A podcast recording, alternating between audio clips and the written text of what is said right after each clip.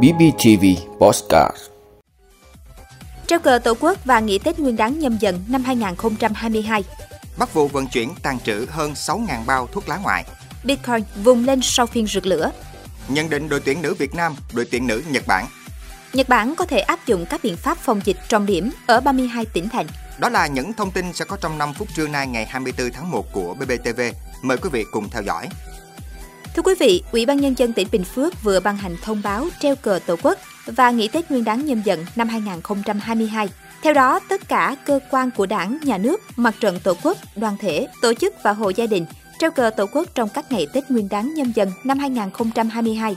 Cán bộ, công chức, viên chức và người lao động của các cơ quan hành chính, sự nghiệp, tổ chức chính trị, tổ chức chính trị xã hội nghỉ Tết Nguyên đán từ thứ hai ngày 31 tháng 1 năm 2022 đến hết thứ sáu ngày 4 tháng 2 năm 2022, tức từ ngày 29 tháng Chạp năm Tân Sửu đến hết mùng 4 tháng Giêng năm Nhâm Dần. Các cơ quan, đơn vị thực hiện lịch nghỉ nêu trên phải bố trí sắp xếp các bộ phận tổ chức trực hợp lý để giải quyết công việc liên tục, đảm bảo tốt công tác phục vụ tổ chức người dân và công tác phòng chống dịch COVID-19.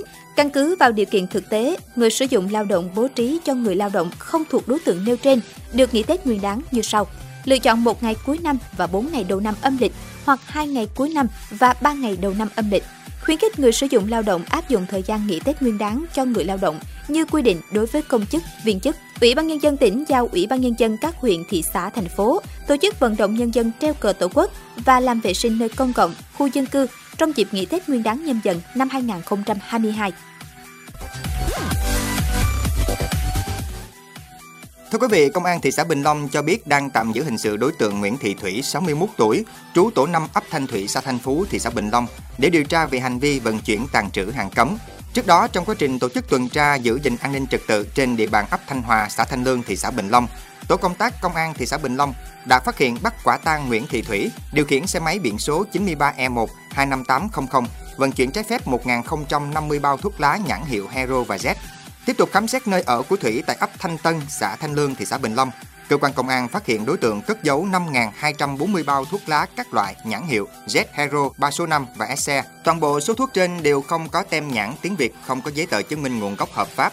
Công an thị xã Bình Long đã lập biên bản phạm tội và ra quyết định tạm giữ Nguyễn Thị Thủy cùng số thuốc lá nêu trên để phục vụ công tác điều tra. Thưa quý vị, nỗ lực phục hồi giúp Bitcoin tăng 4% trong 24 giờ qua, kích thích loạt tiền ảo vốn hóa lớn bừng tỉnh, khiến thị trường xanh trở lại sau 48 giờ đỏ lửa. Theo đó, lúc 6 giờ 30 phút sáng nay 24 tháng 1, giá Bitcoin trên sàn CoinDesk ở mức 36.212 đô la Mỹ, tăng gần 4%, tương đương thêm 1.113 đô la Mỹ mỗi coin. Trong 24 giờ qua, giá Bitcoin giao dịch thấp nhất tại 34.630 đô la Mỹ, cao nhất ghi nhận được là 36.514 đô la Mỹ. Bitcoin phục hồi, kích thích thị trường khiến loạt tiền ảo vốn hóa lớn bứt phá mạnh. Theo đó, Ethereum tăng 5,08%, Binance Coin tăng 6,8%, Cardano tăng 4,2%, Solana tăng 5,6%, Ripple tăng 5,5%, Terra tăng 10,6%, Dogecoin tăng 6,6%. Đa tăng mạnh mẽ của thị trường giúp tổng vốn hóa tăng 5,1% lên 1.680 tỷ đô la Mỹ. Hai ngày trước đó, Bitcoin và thị trường tiền ảo rơi vào đợt suy giảm cực mạnh. Theo giới phân tích, việc Cục Dự trữ Liên bang Mỹ Fed có ý định rút các biện pháp kích thích khỏi thị trường đã ảnh hưởng mạnh đến các tài sản rủi ro trên toàn cầu và là nguyên nhân chủ yếu để Bitcoin liên tục tạo đáy mới. Ngoài ra, vụ việc sàn crypto.com bị hacker tấn công và lấy 33 triệu đô la Mỹ cũng khiến giá Bitcoin giảm mạnh. Thưa quý vị, đội tuyển bóng đá nữ Việt Nam sẽ có trận đấu thứ hai ở Asian Cup nữ 2022 gặp Nhật Bản vào 21 giờ tối nay. Ba ngày sau trận ra quân quả cảm với Hàn Quốc, đội tuyển nữ Việt Nam sẽ có trận đấu thứ hai ở Asian Cup nữ 2022. Đối thủ của thầy trò huấn luyện viên Mai Đức Chung sẽ là đội đương kim vô địch Nhật Bản. So với Hàn Quốc, Nhật Bản ở đẳng cấp cao hơn nên cơ hội cho đội tuyển Việt Nam trong trận đấu này được đánh giá là vô cùng ít. Tuy nhiên, không phải vì thế mà đội tuyển nữ Việt Nam không có sự nỗ lực trong khâu chuẩn bị. Trong ngày 23 tháng 1, ngoài việc phục hồi thể lực theo hướng dẫn của đội ngũ bác sĩ và ban huấn luyện, các cầu thủ của đội tuyển nữ Việt Nam còn tiến hành xem băng hình, nghiên cứu những gì đối thủ Nhật Bản đã thể hiện trong trận đấu với Myanmar để có thể tìm phương án đối phó. Ngoài ra, đội tuyển nữ Việt Nam cũng có sự bổ sung Ngân Thị Vạn Sự và Khổng Thị Hằng từ Tây Ban Nha sau khi hai cầu thủ này có kết quả xét nghiệm âm tính với SARS-CoV-2. Trước giờ thi đấu, toàn đội và đặc biệt là những cầu thủ đã vắng mặt ở trận gặp Hàn Quốc sẽ được xét nghiệm COVID-19 thêm lần nữa. Trong điều kiện cao quan nhất, đội tuyển nữ Việt Nam có thể đăng ký đến 22 cầu thủ cho trận gặp Nhật Bản. Điều này sẽ mang đến cho huấn luyện viên Mai Đức Chung thêm những lựa chọn về nhân sự khi đối đầu với đội đương kim vô địch.